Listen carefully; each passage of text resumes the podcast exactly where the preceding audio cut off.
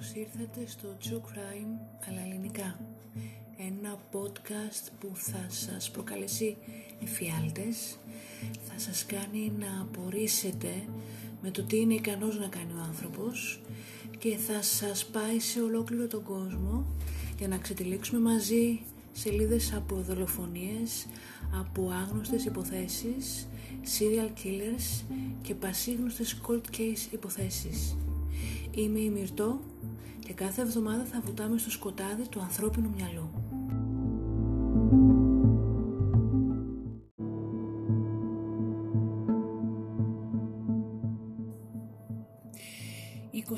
«22 Ιουλίου του 1991 και βρισκόμαστε στην πόλη του Μιλγουόκι στην πολιτεία Wisconsin. Αργά το βράδυ, δύο αστυνομικοί έχουν βγει περιπολία με το περιπολικό τους στην περιοχή γύρω από το Πανεπιστήμιο Μαρκέτ, μια περιοχή φτωχή και γεμάτη έγκλημα. Η ζέστη ήταν καταπιεστική και η υγρασία σχεδόν αφόρητη. Η μυρωδιά της γειτονιάς ήταν ακόμα πιο έντονη στη ζέστη. Τα σκουπίδια στους δρόμους, ούρα και περιτώματα που είχαν αφήσει άστεγοι και η μίζερη μυρωδιά από μαγειρεμένο λίπος. Γύρω στα μεσάνυχτα, καθώς οι δύο αξιωματικοί κάθονταν στο περιπολικό, είδαν έναν κοντό Αφροαμερικανό άντρα με χειροπέδες να κρέμονται από τον καρπό του. Υποθέτοντας ότι ο άντρας αυτός είχε δραπετεύσει από κάποιον άλλο αστυνομικό, τον ρώτησαν τι κάνει. Ο άντρας άρχισε να τους μιλάει για έναν περίεργο τύπο, που όσο ήταν στο διαμέρισμά του, του πέρασε χειροπέδες. Ο Αφροαμερικανός άντρας λεγόταν Tracy Edwards. Η ιστορία του Edwards για τους αστυνομικούς έμοιαζε με κάποια απλή ομοφιλοφιλική συνέβρεση, κάτι που κανονικά η οστιναμία θα απέφευγε. Αλλά οι δύο αστυνομικοί θεώρησαν ότι έπρεπε να ελέγξουν αυτόν τον άντρα που είχε περάσει τις χειροπέδες στο νεαρό έμαθαν ότι ζούσε στην οδό 924 North 25th Street, σε μια πολυκατοικία που λεγόταν Oxford Apartments. Φτάνοντας στο διαμέρισμα 213, την πόρτα άνοιξε ένας ψηλός ξανθός άντρας 31 ετών, ο οποίος φάνηκε στους αστυνομικούς ήρεμος και λογικός. Προσφέρθηκε να πάει στο υπνοδωμάτιο για να φέρει το κλειδί για τις χειροπέδες, Τότε ο Έντουαρτς θυμήθηκε ότι το μαχαίρι με το οποίο τον είχε απειλήσει ο άντρας αυτός ήταν επίσης στο υπνοδωμάτιο. Ένας από τους αστυνομικούς αποφάσισε να μπει μαζί με τον ψηλό άντρα μέσα στην κρεβατοκάμαρα για να ρίξει μια απλή ματιά. Περνώντας μπροστά από μια σιρταριέρα παρατήρησε ότι το πρώτο σιρτάρι ήταν σχεδόν μισάνοιχτο και η απλή ανθρώπινη περιέργειά του τον έκανε να κοιτάξει μέσα. Αυτά που είδε έμειναν για πάντα χαραγμένα στο μυαλό και στην ψυχή του. Πάνω από 50 φωτογραφίες Polaroid με διαμελισμένα πτώματα σε περίεργες στάσεις, ανθρώπους νεκρούς σε διάφορες πόζες, κρανία σε ένα ψυγείο και κομμένα ανθρώπινα μέλη. Ο αστυνομικός κοίταξε τις φωτογραφίες και παρατήρησε ότι το background σε αυτές ήταν ίδιο με το δωμάτιο στο οποίο βρισκόταν αυτή τη στιγμή. Παρά το σοκ του, κατάφερε να συνέλθει και να φωνάξει προς τον συνάδελφό του που βρισκόταν έξω από την ανοιχτή πόρτα του διαμερίσματος «Φέρε τις χειροπέδες τώρα». Ο ξανθός άντρας από ήρεμος ξαφνικά μετατράπηκε σε θηρίο και άρχισε να παλεύει με τον αστυνομικό. Όμως ο συνάδελφός του κατάφερε να του γυρίσει το χέρι, να του περάσει χειροπέδες και να τον ακινητοποιήσει στο πάτωμα.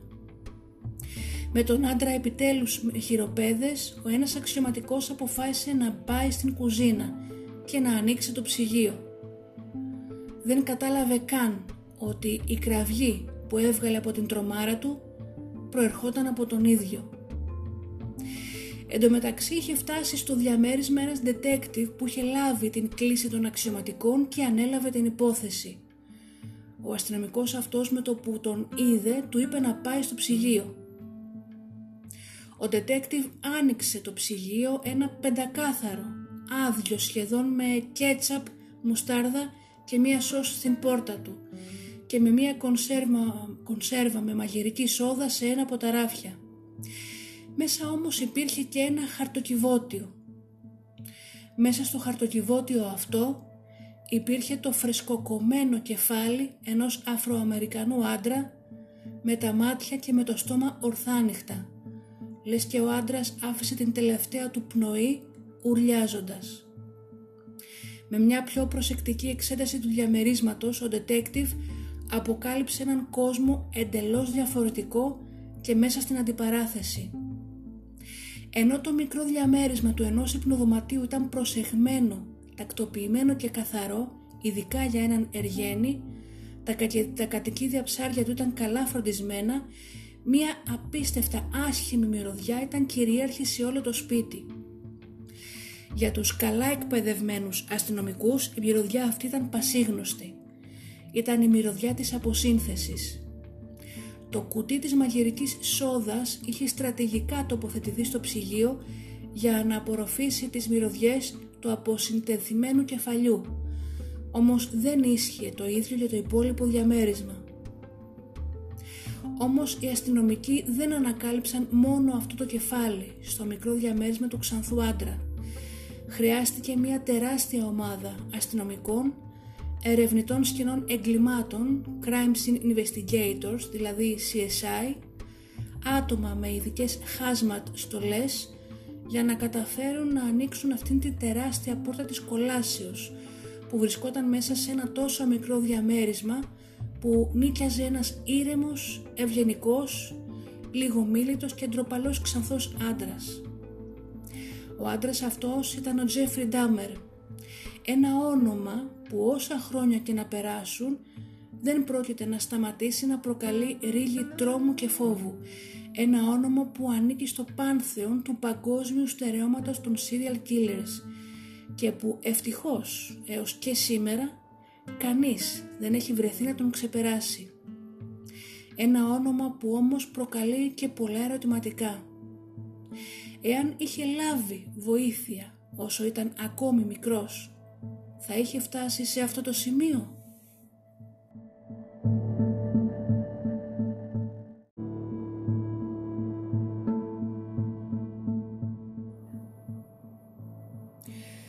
Πρώτο παιδί της Joyce και του Lionel Dahmer γεννήθηκε στο Milwaukee του Wisconsin στις 21 Μαΐου του 1960 πριν από την πρώτη επέτειο του ζευγαριού.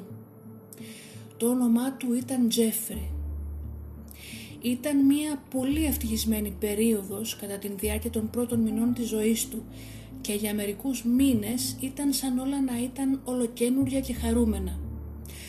Το ζευγάρι ανυπομονούσε για το μέλλον και ο Λάιονελ σπούδαζε για να πάρει το PhD του από το Πανεπιστήμιο ως χημικός. Ο Τζεφ, όπως τον έλεγαν οι δικοί του, μεγάλωνε και έγινε ένα χαμογελαστό παιδί, ευγενικό, πληθωρικό, του άρεσε να παλεύει, να τρέχει τριγύρω, να παίζει με συνομήλικα αλλά και μικρότερα από αυτόν παιδιά και γενικά ήταν ένα πολύ εξωστρεφές παιδί. Ήταν επίσης ένα εξαιρετικά περίεργο παιδί. Φαινόταν ότι ήθελε να παίξει, να νιώσει και να γνωρίσει διάφορα πράγματα. Να γνωρίσει την υφή τους και από το τι είναι φτιαγμένα, κάνοντας συνεχώς ερωτήσεις για τα πάντα. Είχε επίσης μία αγάπη και μία γοητεία προς τα ζώα και του άρεσε να τα παρατηρεί. Όταν ήταν τεσσάρων ετών, ο Τζεφ παρακολουθούσε τον πατέρα του να μαζεύει τα κόκαλα μικρών ζώων που είχαν πεθάνει στην άσφαλτο από αυτοκίνητα και μαζί με τον μικρό Τζεφ τα έθαβε κάτω από το θεμέλιο του σπιτιού τους. Ο Λάιονελ μάζευε όλα τα κόκαλα σε έναν μεταλλικό κουβά και όταν τα έριχνε μέσα αυτά έκαναν έναν ήχο που φαίνεται πως κίνησε την περιέργεια του μικρού Τζεφ και ίσως τον μάγεψε, αν μπορούμε να χρησιμοποιήσουμε αυτή την λέξη. Στη συνέχεια ο μικρός έπαιρνε τα κόκαλα αυτά στα χέρια του και σαν υπνοτισμένος τα έριχνε μέσα στην τρύπα που είχε σκάψει ο πατέρας του. Ο Λάιονελ αργότερα δήλωσε πως αυτή η πρώτη επαφή του Τζεφ θα μπορούσε ίσως να ήταν η αρχή για όλα αυτά τα σκοτεινά και απέσια πράγματα που έκανε. Όμως εκείνη την περίοδο εκλάμβανε αυτό πως ήταν η απλή περιέργεια ενός μικρού παιδιού για τον κόσμο και για όλα τα πράγματα γύρω του. Ο Λάιονελ στην συνέχεια τελείωσε το πανεπιστήμιό του και πήρε το διδακτορικό του στην χημεία. Η οικογένεια Ντάμερ μετακόμισε τρεις συνολικά φορές μέχρι να εγκατασταθεί σε ένα πανέμορφο ξύλινο σπίτι σε μια δασική έκταση σχεδόν δύο στρεμμάτων στην πόλη Μπαθ. Τότε ήταν που ο Λάιονελ άρχισε να παρατηρεί ότι ο άλλοτε εξωστρεφής, χαμογελαστός και χαρούμενος γιος του είχε γίνει κοινωνικά αμήχανος, απόμακρος, αποτραβηγμένος και πολύ ντροπαλός. Για να τον βοηθήσει να ανοιχτεί, ο πατέρας του του χάρισε όταν έγινε 7 ετών ένα σκελάκι τον Φρίσκι, τον οποίο ο Τζέφρι υπεραγαπούσε. Ο μικρός όταν ήταν με το σκυλάκι του, με την οικογένειά του, με ανθρώπους που ήξερε καλά και αγαπούσε, με τους γείτονες και με τα μικρά παιδιά τους, ήταν χαλαρός και χαρούμενος. Όμως η ντροπή που ένιωθε και κάποια μικρά δείγματα κατωτερότητας άρχισαν τότε να κάνουν την εμφάνισή τους. Οι γονείς του ανησυχούσαν και η σκέψη τους εκείνη την εποχή ήταν να κάνουν τον μικρό Τζεφ να νιώθει ότι τον θέλουν να εμπλέκεται ακόμα πιο πολύ στην οικογενειακή τους ζωή. Και έτσι όταν η μητέρα του έμεινε έγκυος στο δεύτερο παιδί, άφησαν τον μικρό Τζεφ να επιλέξει αυτό το όνομα. Έτσι ονόμασε τον αδελφό του David. Ο Λάιονελ ενθάρρυνε επίσης τον γιο του να συμμετέχει σε δραστηριότητες που περιλάμβαναν την επαφή με άλλα παιδιά. Αυτό που ήθελαν οι γονείς του ήταν να προσπαθήσουν να εμπλέξουν τον Τζεφ σε δραστηριότητες με ανθρώπινη επαφή, ώστε να υπάρξει και η κατάλληλη ανθρώπινη σωστή εξέλιξη. Μαζί επίσης πατέρας και γιος πέρναγαν τα Σαββατοκύριακά τους κάνοντας κυπουρική και ε, εκτροφή προβάτων για συμμετοχή σε εκθέσεις. Για να θυμούνται πάντα τις μέρες που έκαναν κυπουρική και φύτευαν λαχανικά, ο μικρός Τζεφ είχε φτιάξει μια κάρτα για τον πατέρα του, όπου τον είχε ζωγραφίσει να τρώει ένα καλαμπόκι και από κάτω του είχε γράψει ένα μικρό ποίημα. Οι κολοκύθες δεν μπορούν ποτέ να συγκριθούν με έναν μπαμπά που έχει κατσαρά μαλλιά. Είμαι ο Τζεφ και σε αγαπάω μέχρι θανάτου. Όταν ο Τζεφ έγινε 10 ετών, η μητέρα του νοσηλεύτηκε στο νοσοκομείο για άγχος και από τότε ο γάμος των γονιών του άρχισε να εμφανίζει προβλήματα.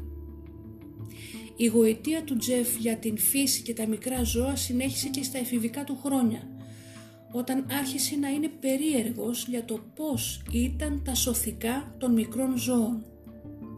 Με το ποδήλατό του και με μερικές μαύρες σακούλες σκουπιδιών άρχισε να μαζεύει μικρά ζωάκια που έβρισκε σκοτωμένα στους επαρχιακούς δρόμους κοντά στο σπίτι τους. Όταν τα μάζευε γύρναγε σπίτι του, πήγαινε πίσω στην μεγάλη αυλή τους που συνόρευε με το δάσος και εκεί στην ησυχία και στην ηρεμία της φύσης άρχισε να τα τεμαχίζει. Αυτή ήταν και η στιγμή, όπως δήλωσε χρόνια αργότερα ο πατέρας του, που τον έπεισε πως ήταν το σημείο εκκίνησης για την καθοδική και τρομακτική πορεία που ακολούθησε. Βάλε μαζί και την εφηβεία του που πλησίαζε τις ορμόνες του, σε συνδυασμό με όλον αυτόν τον καινούριο κόσμο που έβλεπε να απλώνεται μπροστά του, ερευνώντας τα εσωτερικά μέρη ζώων, αλλά και με τη σεξουαλικότητά του που εκείνη την περίοδο αναπτυσσόταν Όλα αυτά ήταν ένα τρομερό μείγμα για ένα απλό και αγνό μυαλό. Ο Τζέφρι στην εφηβεία του ανακάλυψε ότι ελκύεται σεξουαλικά από άντρες. Όμως οι σεξουαλικές σκέψεις που έκανε έγιναν αλληλένδετες με φαντασιώσεις δολοφονίας και διαμελισμού. Οι φαντασιώσεις αυτές τον ενθουσίαζαν, όμως ήταν μακάβρες και τρομακτικές όλα άρχισαν να πηγαίνουν στραβά όταν ο Τζέφρι έγινε 14 με 15 ετών. Τότε άρχισε να έχει αιμονικές βίαιες σκέψεις που εμπλέκονταν με σεξ και οι οποίες ολοένα και χειροτέρευαν στο μυαλό του. Δεν ήξερε σε ποιον να μιλήσει γι' αυτό αλλά και πώς να μιλήσει γι' αυτό και έτσι κράτησε όλα αυτά τα άγνωστα αλλά τρομακτικά συναισθήματα μέσα του. Οι φαντασιώσεις του περιλάμβαναν τον Τζεφ ξαπλωμένο δίπλα σε έναν ανέστητο άντρα.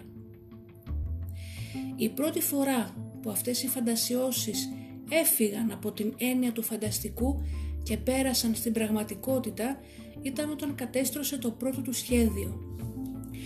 Στην γειτονιά του είχε παρατηρήσει έναν όμορφο νεαρό άντρα που έκανε συχνά τζόκινγκ.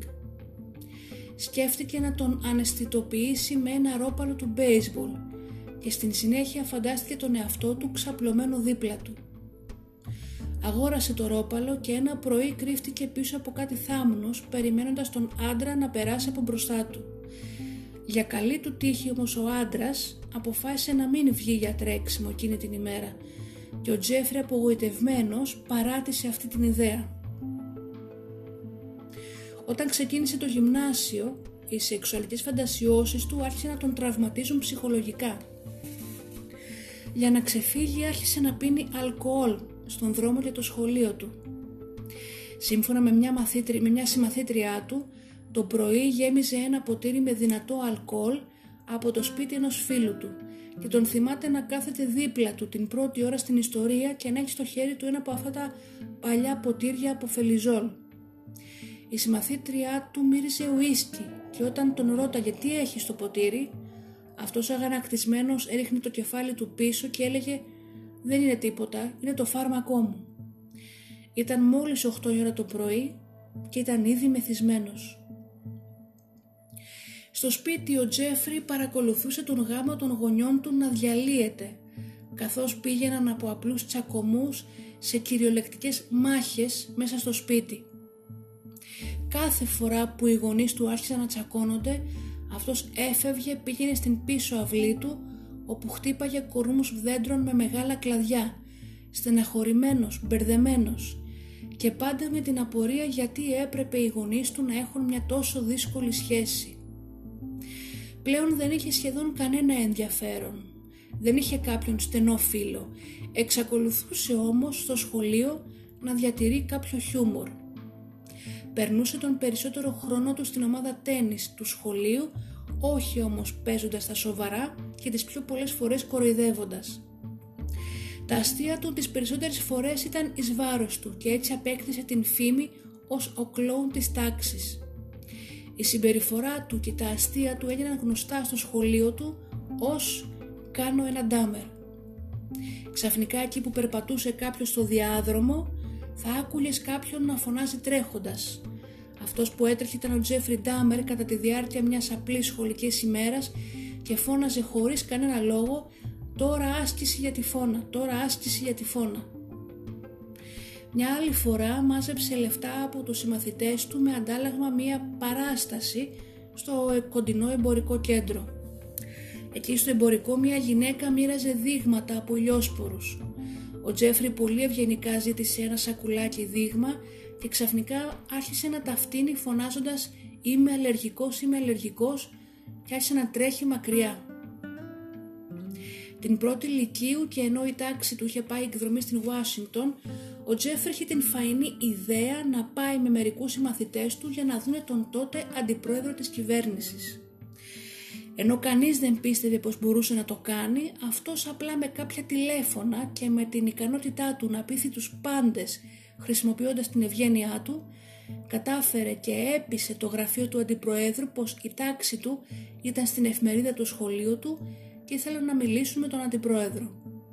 Και έτσι και έγινε. Μέσα στην τάξη ο Τζέφρι ήταν πρότυπο μαθητή. Ήταν πάντα ευγενικός, ντυμένος με καθαρά ρούχα, έδειχνε πάντα σεβασμό στους καθηγητές του, έκανε τα μαθήματά του και είχε πάντα καλούς τρόπους.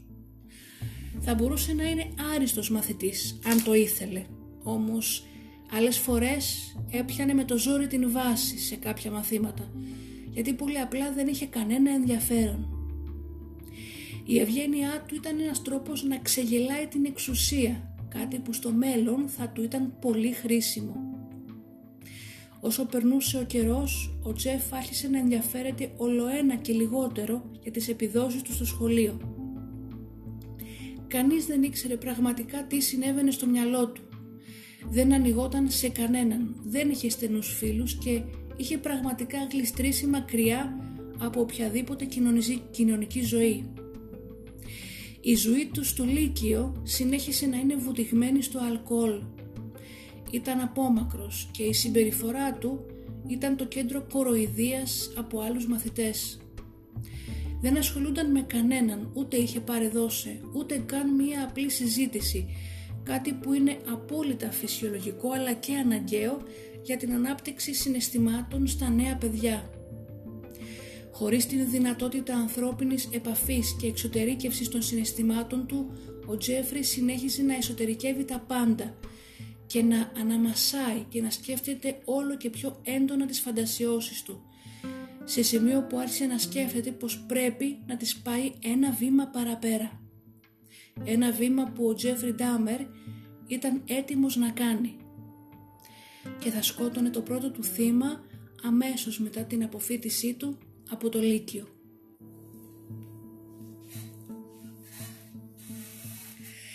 Για τον Τζέφρι Ντάμερ το καλοκαίρι του 1978 ξεκίνησε με την αποφοίτησή του από το Λύκειο λοιπόν.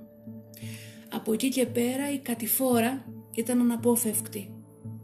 Οι γονείς του μετά από χρόνια απίστευτων καυγάδων χώρισαν. Ο Λάιονελ έφυγε από το οικογενειακό σπίτι στο Μπαθ και πήγε να μείνει σε ένα κοντινό μοτέλ. Εν αγνοία του Λάιονελ, η σύζυγός του πήρε τον μικρότερο αδερφό, τον Ντέιβιντ, και μετακόμισε στο Wisconsin, με αποτέλεσμα μόλις τα 18 του χρόνια ο Τζέφρι να βρεθεί ολομόναχος στο σπίτι που μεγάλωσε.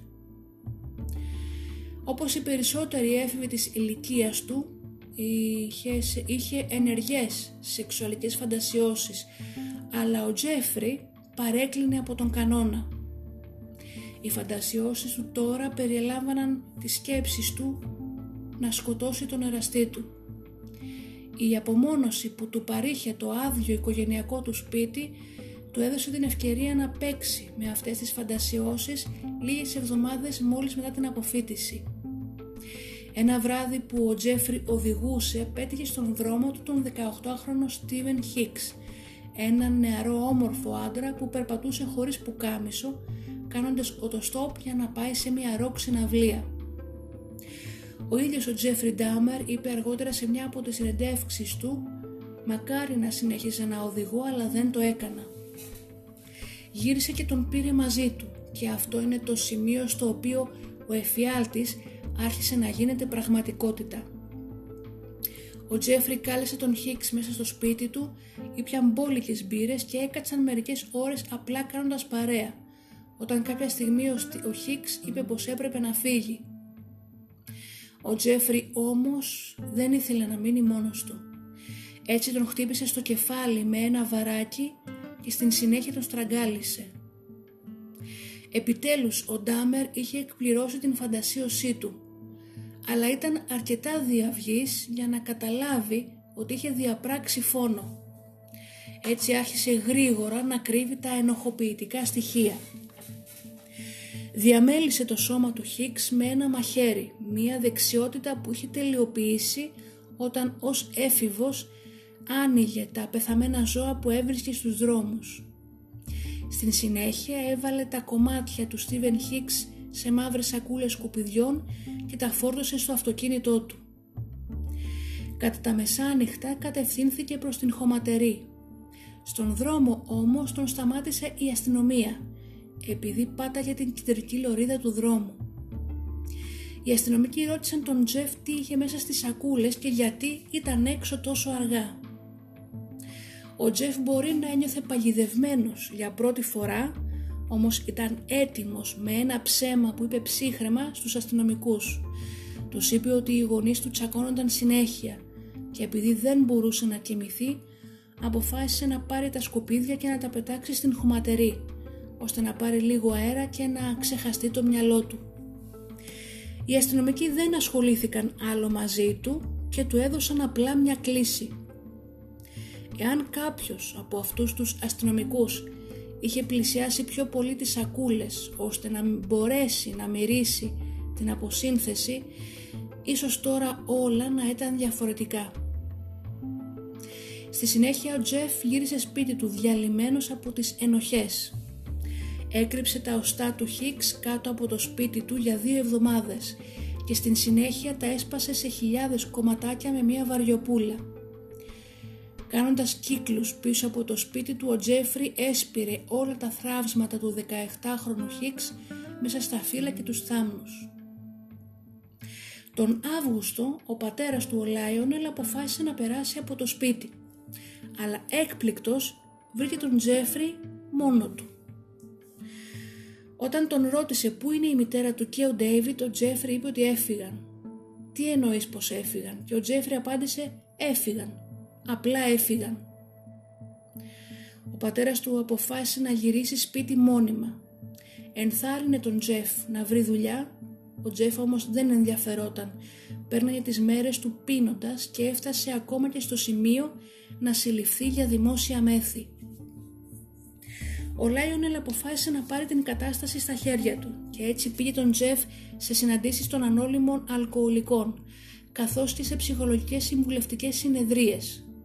Αυτές όμως είχαν πολύ μικρό αντίκτυπο. Τίποτα δεν μπορούσε να σβήσει την βία και τον τρόμο του πρώτου φόνου που είχε αποτυπωθεί στο μυαλό του. Μόνο το αλκοόλ φαινόταν πως του παρήχε κάποια ανακούφιση.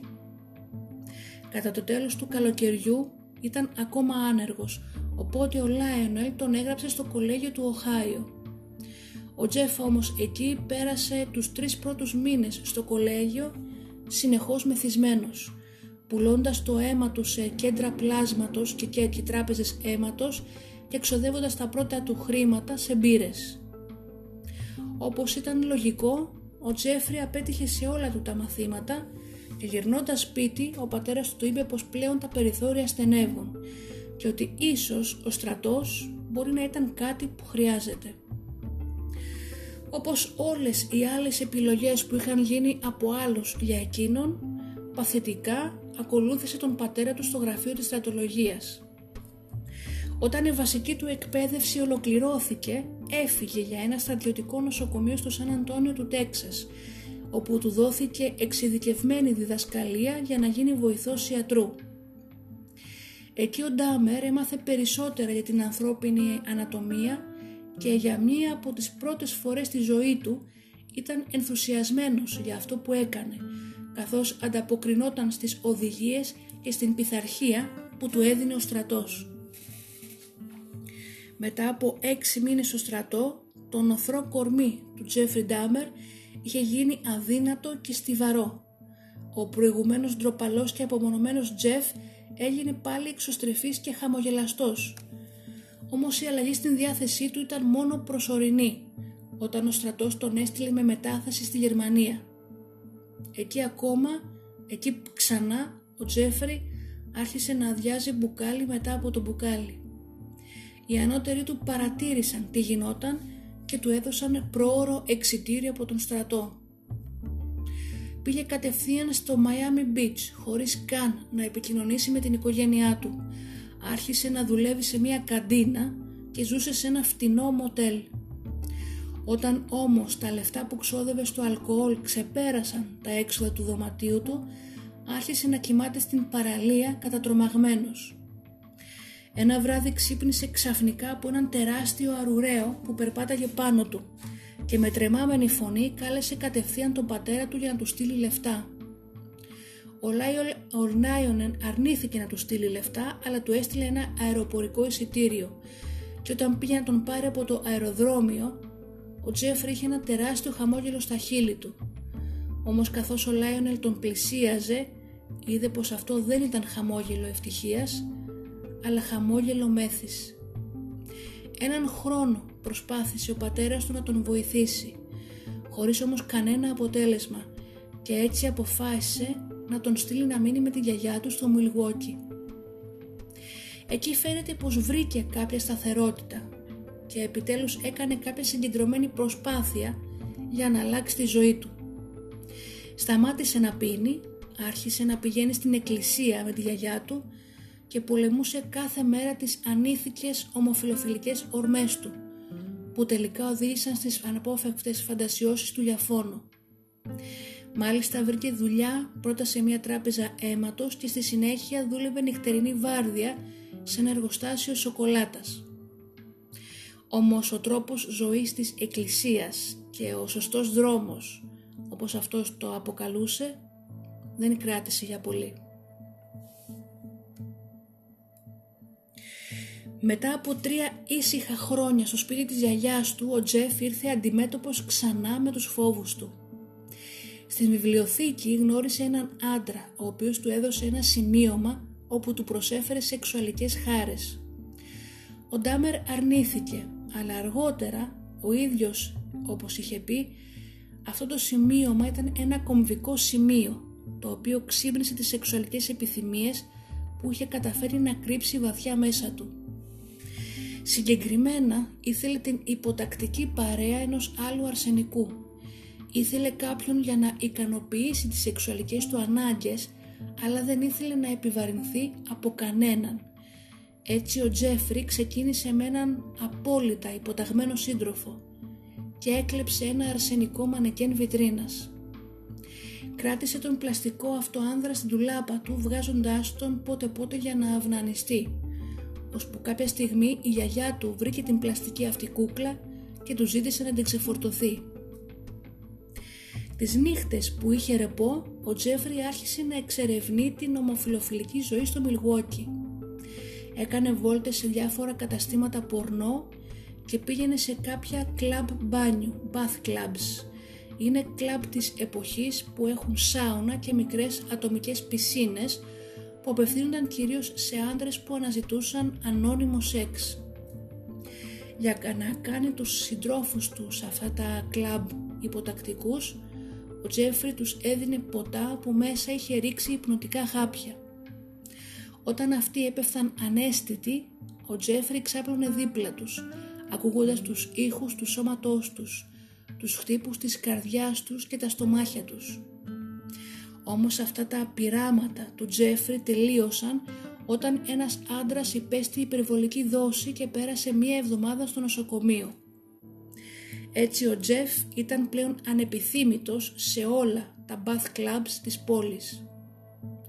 Στη συνέχεια όμως ανακάλυψε τα gay bar και τις δισκοτέκ του Milwaukee, μέρη τα οποία θα γινόντουσαν τα αγαπημένα για το κυνήγι των θυμάτων του.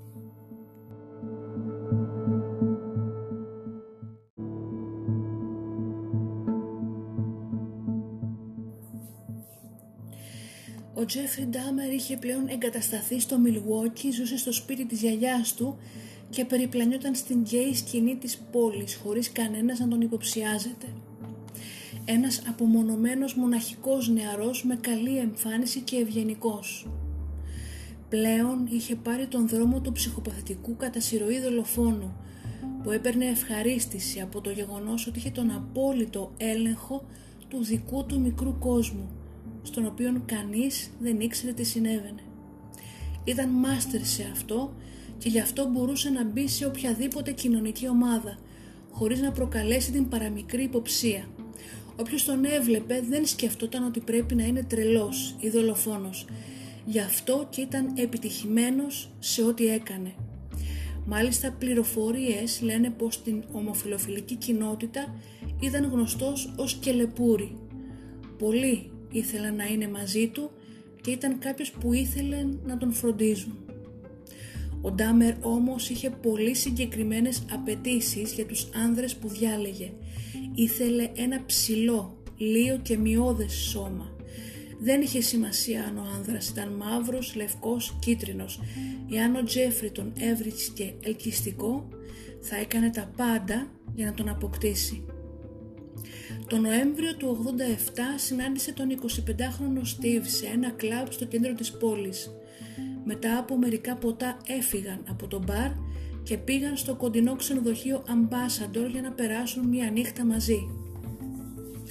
Ο Ντάμερ χρησιμοποίησε ένα παλιό κόλπο για να τον πλησιάσει και να τον φέρει στην υποτακτική κατάσταση που ποθούσε. Έβαλε μερικά επινοτικά χάπια στο ποτό του για να τον ρίξει ανέστητο και για να περάσει απλά τη νύχτα μαζί του. Όταν όμως ο Τζέφρι ξύπνησε το πρωί, τα χέρια του ήταν γεμάτα μελανιές. Το στήθος του Στίβ ήταν και αυτό γεμάτο μελανιές και αίμα έβγαινε από το στόμα του. Ήταν κρεμόμενος στο πλάι του κρεβατιού και ο Τζέφρι δεν θυμόταν αν τον είχε ξυλοκοπήσει μέχρι θανάτου. Όμως δεν πανικοβλήθηκε. Βγήκε από το ξενοδοχείο, αγόρασε τη μεγαλύτερη βαλίτσα που μπορούσε να βρει και στρίμωξε μέσα το άψυχο πτώμα του Στίβ. Κάλεσε ένα ταξί, έσαιρε την βαλίτσα μέσα, πήγε στο σπίτι της γιαγιάς του και διαμέλισε το πτώμα του Στίβ στο υπόγειο. Τότε, συγγνώμη, τότε ήταν που η αιμονή του άρχισε να εξελίσσεται πλήρως. Ο Ντάμερ αποφάσισε μετά από αυτόν τον δεύτερο φόνο ότι δεν θα προσπαθούσε καθόλου να ελέγξει πλέον τις επιθυμίες του. Θα άφηνε αυτές να πάρουν τον πλήρη έλεγχο και θα δινόταν εξ ολοκλήρου. Μετά από αυτή την αποδοχή, πλέον η ζωή του έγινε η καταδίωξη της απεριόριστης σεξουαλικής ευχαρίστησης. Αποφάσισε να ακολουθήσει τις δικές του φαντασιώσεις του απόλυτου ελέγχου, όχι όμως για να έχει τον σύντροφό του υποτακτικό μόνο για μία νύχτα, ήθελε να τους κρατήσει εκεί μαζί του για πάντα, με την πρόθεση να τους δολοφονήσει και στη συνέχεια να τους φάξει. Ο Ντάμερ επέστρεψε στα γκέι κλαμπ και έξω από το κλαμπ που είχε μαζέψει το προηγούμενο του θύμα στην στάση του λεωφορείου συνάντησε τον 14χρονο James Stokes. Ο Ντάμερ προσέφερε στον νεαρό James 50 δολάρια για να διανυκτερεύσει μαζί του. Πήραν το λεωφορείο και πήγαν στο σπίτι του Τζέφρι. Ενώ η γιαγιά του κοιμόταν, ο Τζεφ και ο James έκαναν στοματικό σεξ και τότε ο Ντάμερ του έδωσε αλκοόλ με χάπια. Τον άρκωσε και τον στραγγάλισε, μία μέθοδο που προσωπικά προτιμούσε. Το αστείο, αν μπορούμε να το πούμε αστείο, είναι ότι ο Τζέφρι, παρά το γεγονός ότι δεν ήθελε να προκαλέσει κακό στα θύματα του, ήθελε να τα στραγγαλίζει. Γιατί έτσι όχι μόνο είχε τον απόλυτο έλεγχο, αλλά θεωρούσε ότι είναι ο πιο ανθρώπινος τρόπος για να σκοτώσεις κάποιον. Με τον James, ο Ντάμερ εξερεύνησε περισσότερο τις σκοτεινές φαντασιώσεις του. Έκρυψε το πτώμα του στο υπόγειο για μία εβδομάδα και συνέχισε να κάνει σεξ με αυτό όταν το είχε ανάγκη. Οι περισσότεροι κατά συρροή δολοφόνοι παρεκκλίνουν σεξουαλικά. Είναι κοινωνικά και ψυχολογικά κοινωνιοπαθείς και οι φαντασιώσεις τους τους οδηγούν να σκοτώνουν ανθρώπους για τη δική τους σεξουαλική ικανοποίηση.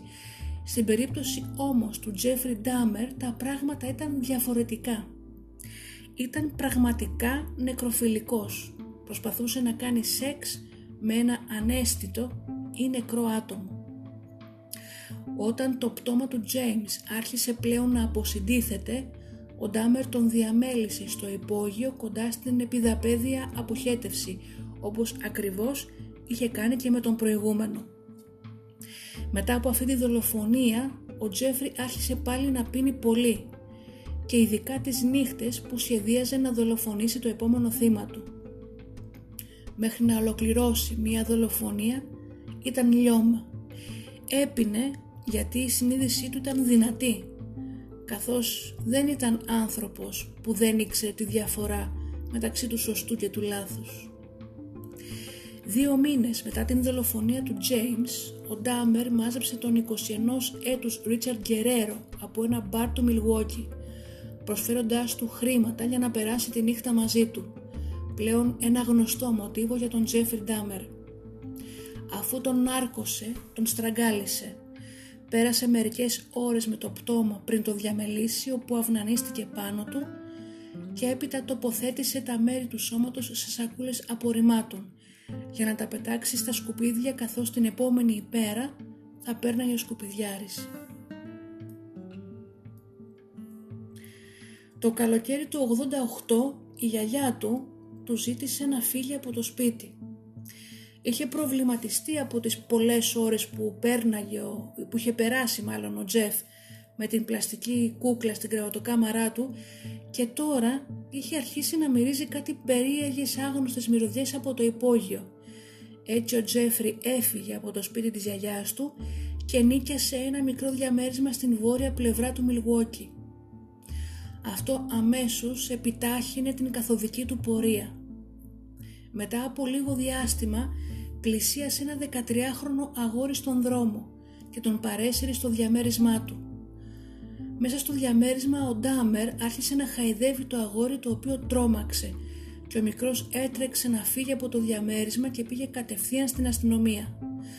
Ο Τζέφρι καταδικάστηκε για σεξουαλική επίθεση δεύτερου βαθμού και καταδικάστηκε σε ένα έτος κοινωνικής εργασίας, ένα πρόγραμμα που απαιτούσε τα βράδια να μένει μέσα στους κοιτώνες της φυλακής, ενώ συνέχιζε να δουλεύει στο εργοστάσιο της σοκολάτας. Όμως δέκα μέρες πριν ξεκινήσει η ποινή του, ο Τζέφρι ψάρεψε τον 26χρονο Άνθονι Σίαρς στο gay club Lacan. Όπως είχε κάνει και με τα προηγούμενα θύματα του, τον πότισε αλκοόλ με χάπια, τον άρκωσε και τον δολοφόνησε. Του έκοψε το κεφάλι και τα γεννητικά του όργανα, τα ταρίχευσε και τα πήρε μαζί του στη δουλειά, όπου τα φύλαγε στο προσωπικό του ντουλάπι στα αποδητήρια του προσωπικού. Όταν η ποινή του έφτανε στο τέλος της, ο πατέρας του ο Λάιονελ έγραψε στον δικαστή τον υπεύθυνο που είχε αναλάβει την υπόθεση του Τζέφρι και τον παρακάλεσε να βάλει τον γιο του σε ένα πρόγραμμα για αλκοολικούς με το που θα αφαιθεί ελεύθερος. Όμως δεν έγινε καμία κίνηση από τον δικαστή και έτσι ο Τζέφρι Ντάμερ ήταν πλέον ελεύθερος πάλι να πίνει. Μετακόμισε σε μια άλλη χαμηλού εισοδήματος γειτονιάς στο Μιλγουόκι όπου το ενίκιο στα Oxford Apartments που έμενε ήταν φτηνά και η τοποθεσία ήταν πιο κοντά στα gay club στα οποία σύχναζε. Ελεύθερος και πάλι να ικανοποιήσει τις αδυσόπιτες σεξουαλικές ορμές του μέσα σε τρεις μόλις εβδομάδες από την απελευθέρωσή του ξεκίνησε έναν δολοφονικό παροξισμό διάρκειας ενός έτους που θα έκανε 13 ακόμη οικογένειες οι περισσότερες από αυτές αφροαμερικανικές να ψάχνουν τα αγαπημένα τους πρόσωπα που είχαν εξαφανιστεί χωρίς ίχνος. Η αστυνομία έψαχνε μάταια για αυτά τα άτομα. Όταν ο Τζέφρι άρχισε την δολοφονική του μανία, όλος ο χρόνος του, όλα τα λεφτά του, όλες οι επιθυμίες του, τα συναισθήματα του και οι σκέψεις του αφορούσαν αυτόν τον μυστικό του κόσμο, το δολοφονικό του μυστικό, να σκοτώνει να δολοφονεί και να κρατάει τα πτώματα μαζί του. Προσπάθησε πολλές φορές να το πολεμήσει και να σταματήσει. Ακόμα μετά και από μια δολοφονία έλεγε πως δεν θα το ξανακάνει. Όμως μέσα σε έναν μόλις μήνα γύρναγε πίσω στα μπαρ και έψαχνε για το επόμενο θύμα του. Ένα θύμα του παραλίγο να ξεφύγει. Ήταν ο 14χρονος Κόνορ ο οποίος ήταν αδελφούς, αδελφός του 13χρονου για τον οποίο ο Ντάμερ νωρίτερα είχε καταδικαστεί για σεξουαλική επίθεση. Όσο ο Κόνορ κοιμόταν, ο Ντάμερ βγήκε έξω για να αγοράσει περισσότερο αλκοόλ. Όταν όμως γύρισε, ο μικρός είχε εξαφανιστεί.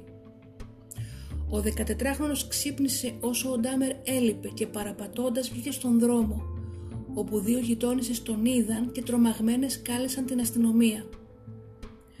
Τη στιγμή που ο Ντάμερ επέστρεφε από την Κάβα, η αστυνομία είχε ήδη φτάσει.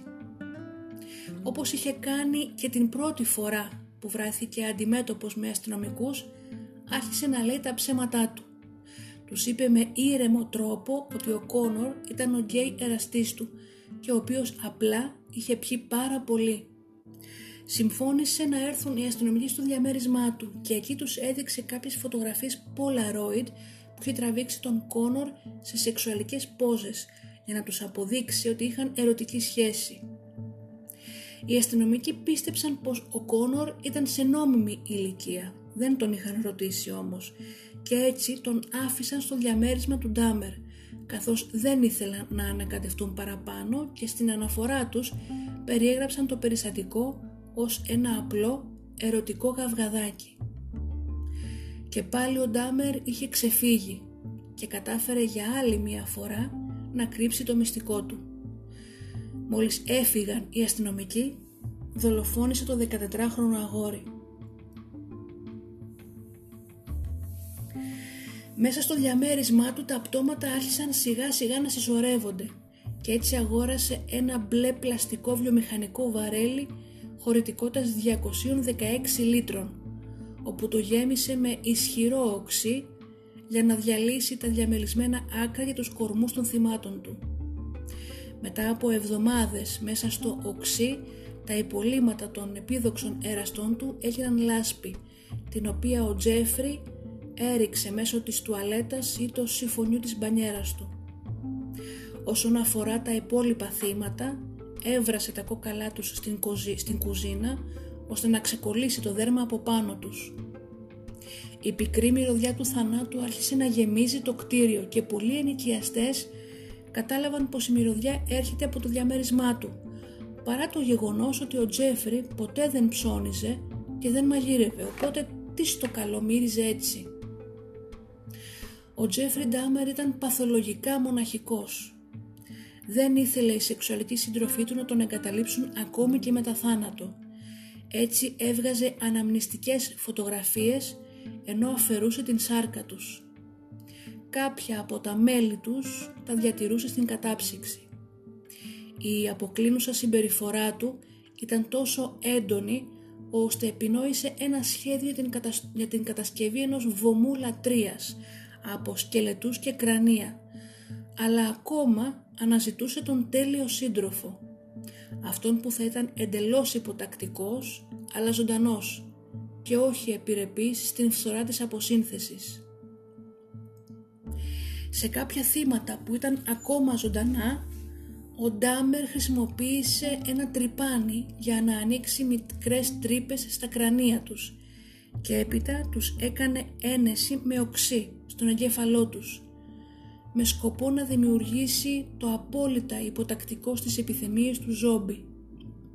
Κανένα όμως από τα πειραματικά αυτά ζόμπι δεν έζησαν παραπάνω από μία μέρα και ίσως στην απόλυτη προσπάθειά του να κρατήσει μαζί του τα θύματά του ο Τζέφρι Ντάμερ άρχισε να τρώει την σάρκα τους κομμάτια από τους μυρούς τους, από τους τετρακέφαλούς τους αλλά και από την καρδιά τους με αυτόν τον τρόπο ένιωθε πως τα θύματά του ήταν πλέον ένα μόνιμο κομμάτι του.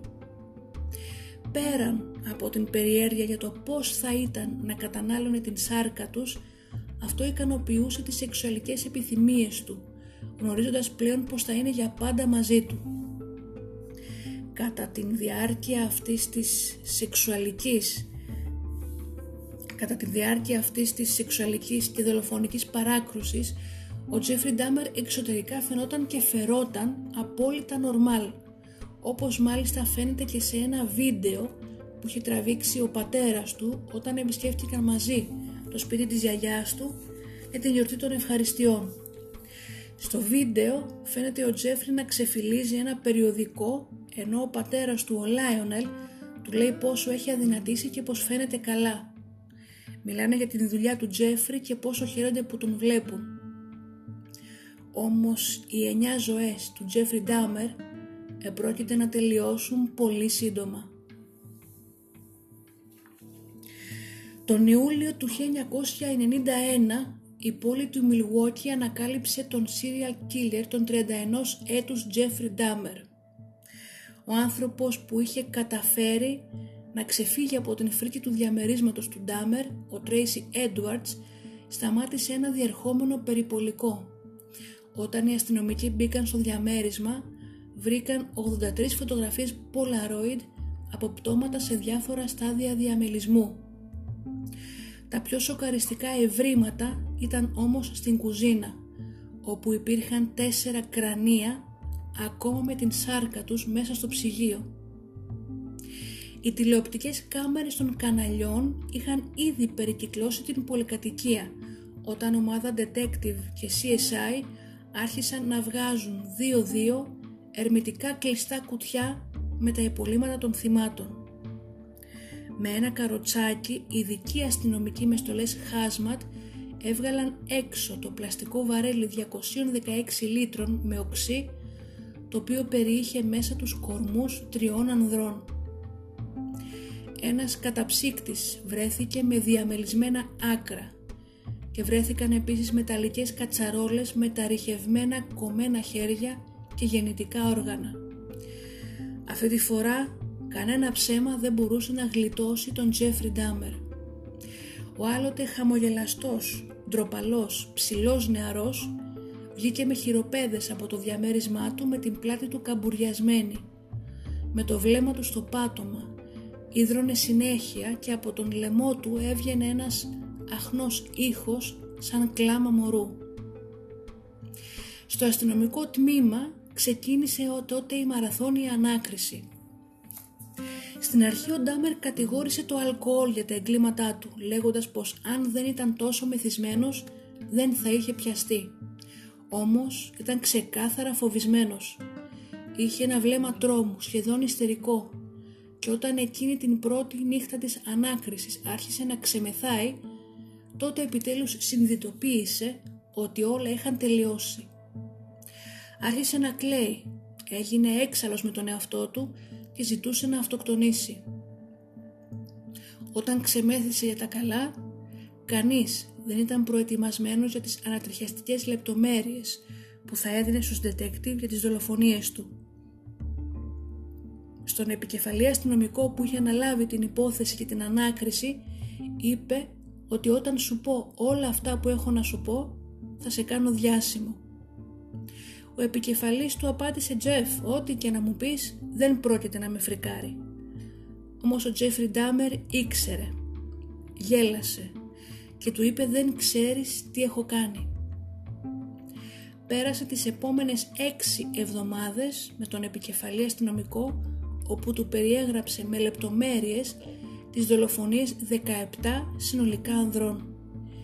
Μια ομολογία 159 σελίδων ήταν η κάθαρση που δεν ήξερε ο Τζέφρι ότι χρειαζόταν και επιτέλους έβγαλε από πάνω του όλο αυτό το τεράστιο βάρος.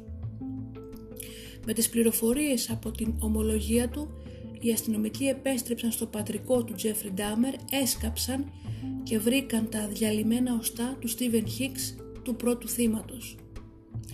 Έτσι ο ιατροδικαστής της κομιτείας άρχισε σιγά σιγά να ταιριάζει τα κρανία με τα υπολείμματα και η αστυνομία άρχισε το αφόρητο καθήκον να ειδοποιεί τις οικογένειες των ανδρών. Η τελική λίστα των θυμάτων του είχε συνολικά 17 άτομα.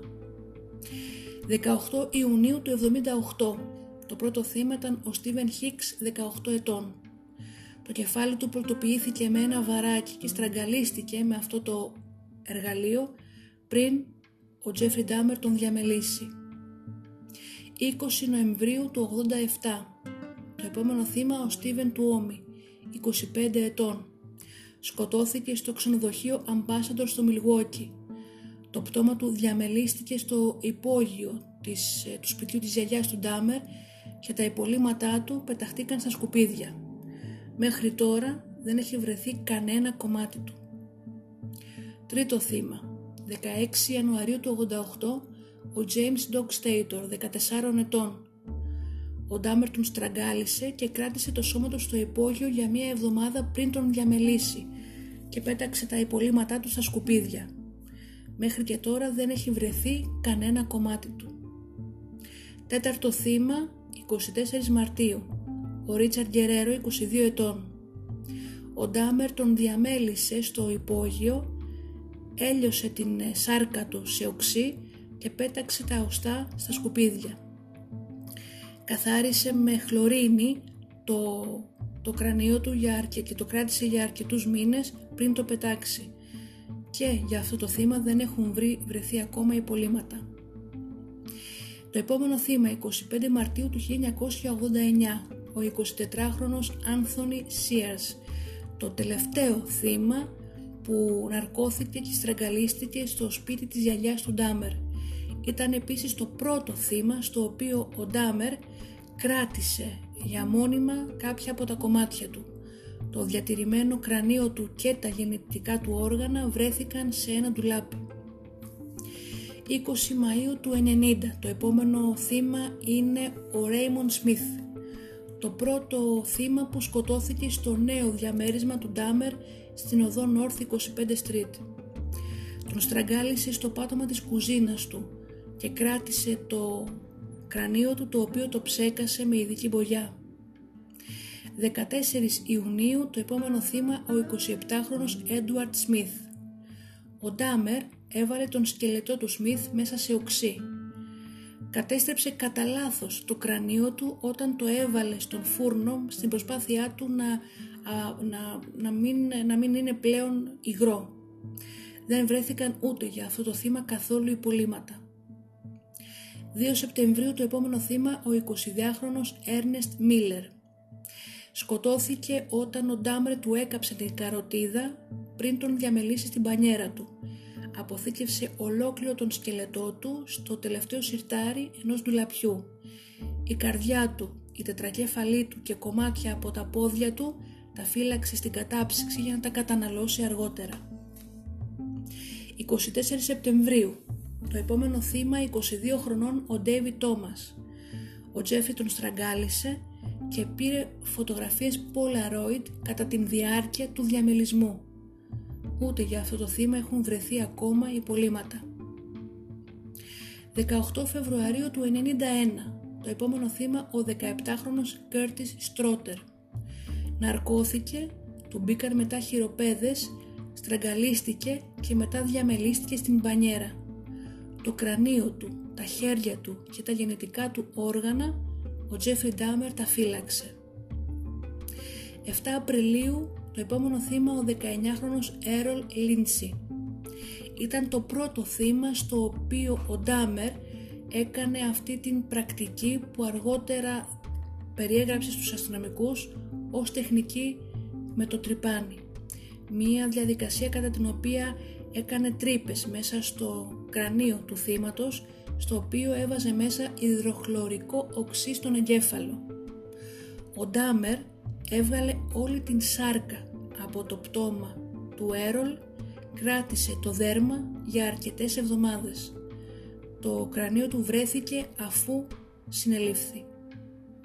Επόμενο θύμα 24 Μαΐου ο 31 έτους Τόνι Χιούς στραγγαλίστηκε και ο Ντάμερ άφησε το πτώμα του στο πάτωμα του δωματίου του της κρεβατοκάμαράς του για τρεις μέρες πριν το διαμελήσει και ο Ντάμερ φωτογράφιζε την διαδικασία του διαμελισμού.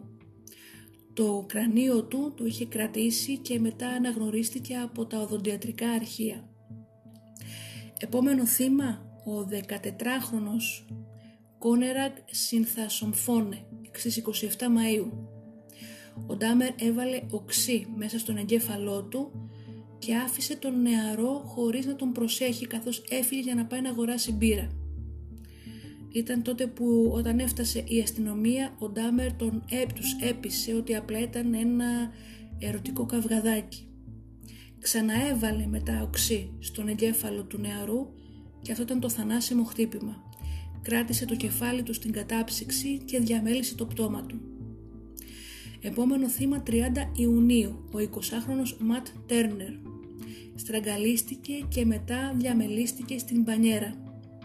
Το κεφάλι και τα εσωτερικά του όργανα μπήκαν στην κατάψυξη και ο κορμός του τοποθετήθηκε μέσα στο μεγάλο του βαρέλι με οξύ που είχε αγοράσει ο Ντάμερ. 5 Ιουλίου το επόμενο θύμα ο 23χρονος Τζερεμάια Βάινμπεργκερ και σε αυτόν ο Ντάμερ έκανε με τρυπάνι τρύπα στο κρανίο, εδώ όμως έβαλε μέσα βραστό νερό, καθώς ήταν το μόνο θύμα το οποίο πέθανε με τα μάτια του ανοιχτά.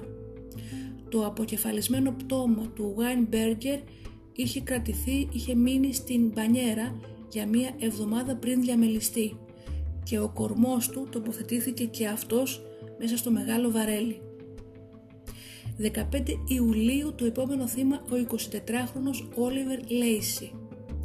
Ναρκώθηκε, στραγγαλίστηκε με ένα δερμάτινο λουρί πριν αποκεφαλιστεί. Το, το, το κεφάλι του και η καρδιά του μπήκαν μέσα στο ψυγείο.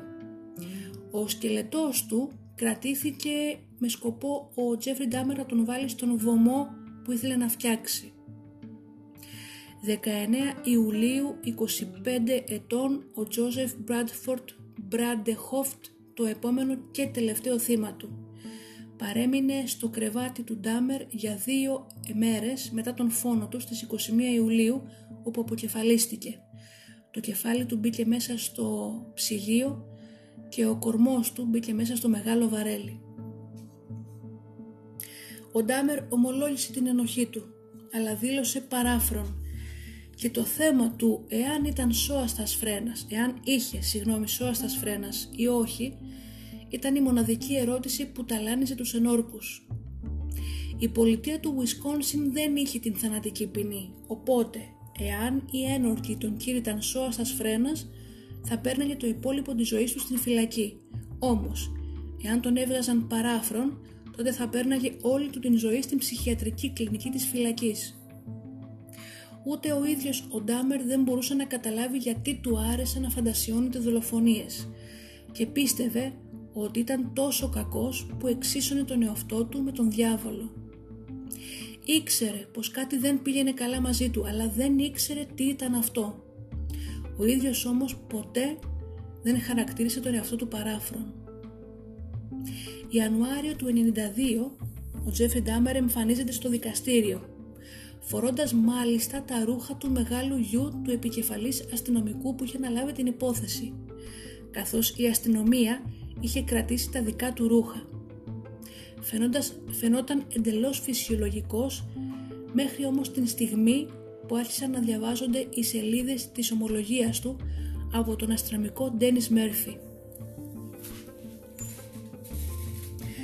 Ο Τζέφρι Ντάμερ είχε δηλώσει πως για ένα θύμα που πραγματικά συμπαθούσε είχε κόψει την καρδιά του σε κομμάτια φιλέτα και την φύλαξε στον καταψύκτη μαζί με τον τετρακέφαλό του. Είπε ότι δοκίμασε να φάει τον μη που ήταν στον μυρό του θύματος, όμως το κρέας ήταν σκληρό και δεν μπορούσε να το μασίσει. Για αυτό το σκοπό αγόρασε ένα ειδικό σφυρί που μαλακώνει το κρέας και το χρησιμοποίησε στον τετρακέφαλο. Όσο ο αστυνομικός διάβαζε την ομολογία του Ντάμερ, στα καθίσματα του δικαστηρίου καθόταν ο πατέρας του ο Λάιονελ με τη νέα του σύζυγο, φανερά σοκαρισμένος, καθώς κανείς από την αστυνομία δεν τον είχε προετοιμάσει για ό,τι επρόκειτο να ακούσει. Ο νόμος είναι πολύ αυστηρός όσον αφορά την ερμηνεία της παραφροσύνης και οι δικηγόροι του Ντάμερ έπρεπε να αποδείξουν πως έπασχε από ψυχική ασθένεια, κάτι που τον έκανε να μην ξέρει τη διαφορά μεταξύ σωστού και λάθους. Όμως η νεκροφιλία είναι μία ορμή είναι παγκοσμίως αναγνωρισμένη ως σεξουαλική διαταραχή και δεν προκαλεί παραφροσύνη νομικά.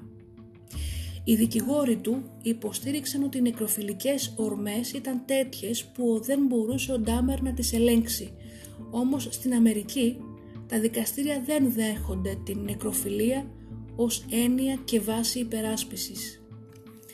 Έτσι η ένορκη έκρινα τον Τζέφρι Ντάμερ να έχει σώαστας φρένας. Οι οικογένειες των θυμάτων βρισκόντουσαν επίσης στο δικαστήριο. Άλλοι ήταν ήσυχοι, άλλοι έκλεγαν και άλλοι ήθελαν να ορμήσουν να τον λιτσάρουν. Για πρώτη φορά ο Τζέφρι Ντάμερ μίλησε δημόσια προς το δικαστήριο και προς όλες τις οικογένειες. Νιώθω πολύ άσχημα για αυτό που έκανα σε αυτές τις φτωχές οικογένειες και καταλαβαίνω το μίσος. Είδα τα δάκρυά τους και αν μπορούσα να δώσω τώρα τη ζωή μου έφερνα πίσω τους αγαπημένους τους ανθρώπους. Λυπάμαι πολύ. Ο δικαστής καταδίκασε τον Ντάμερ σε 937 χρόνια ποινή φυλάκισης, αλλά η παραμονή του στην φυλακή θα διαρκέσει μόνο λίγα χρόνια.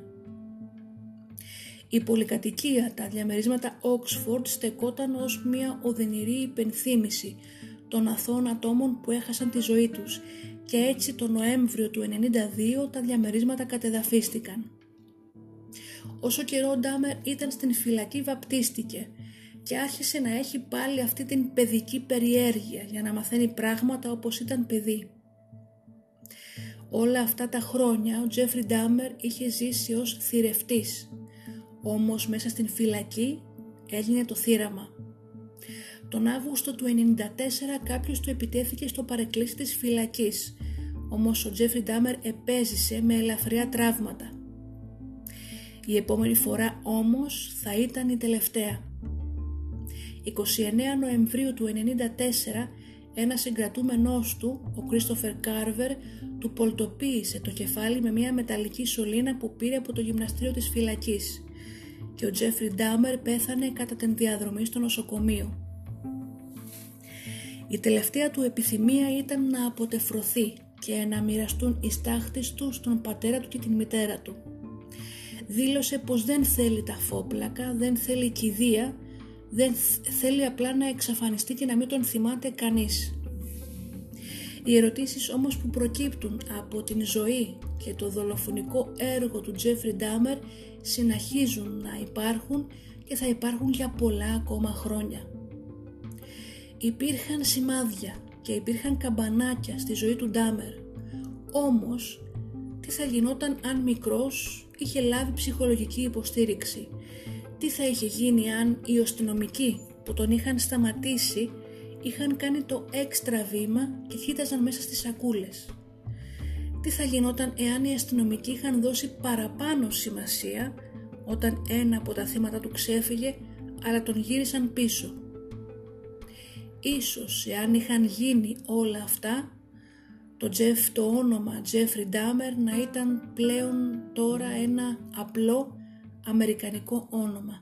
Ένα όνομα που δεν θα προκαλούσε τρόμο και πανικό.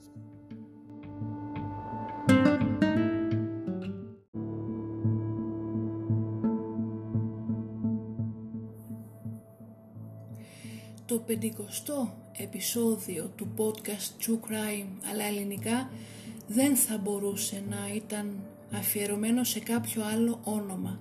Στον Jeffrey Dahmer, ένα από τα ονόματα που θα μείνουν για πάντα στην ιστορία και ένα από τα κορυφαία τέρατα του παγκόσμιου εγκληματολογικού σύμπαντος.